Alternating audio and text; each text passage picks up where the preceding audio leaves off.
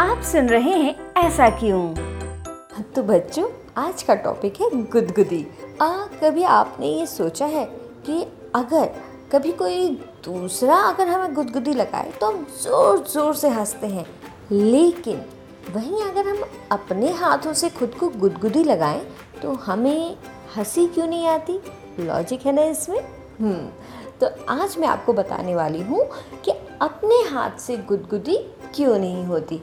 Actually क्या है ना, ये सारा गेम हमारे माइंड का होता है।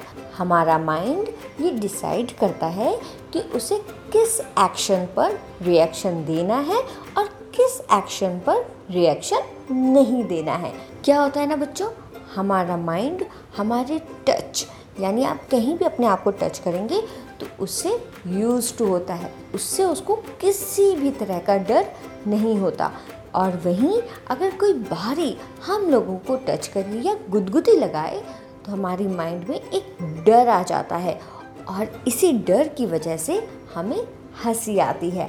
और ये सब माइंड का जो पार्ट करता है, उसे कहते हैं सेरेबेलम और सेरेबेलम होता है हमारे माइंड के पीछे, यानी बैक साइड पर।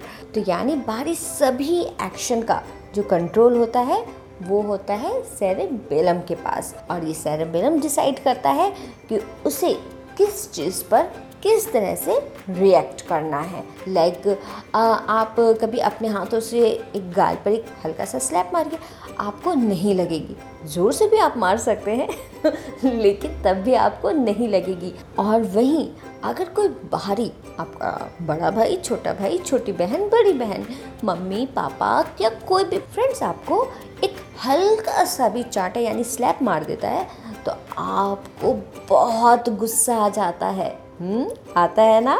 तो ये सब चीज़ें होती हैं हमारी माइंड के सेवन बेलम पार्ट की वजह से। समझे?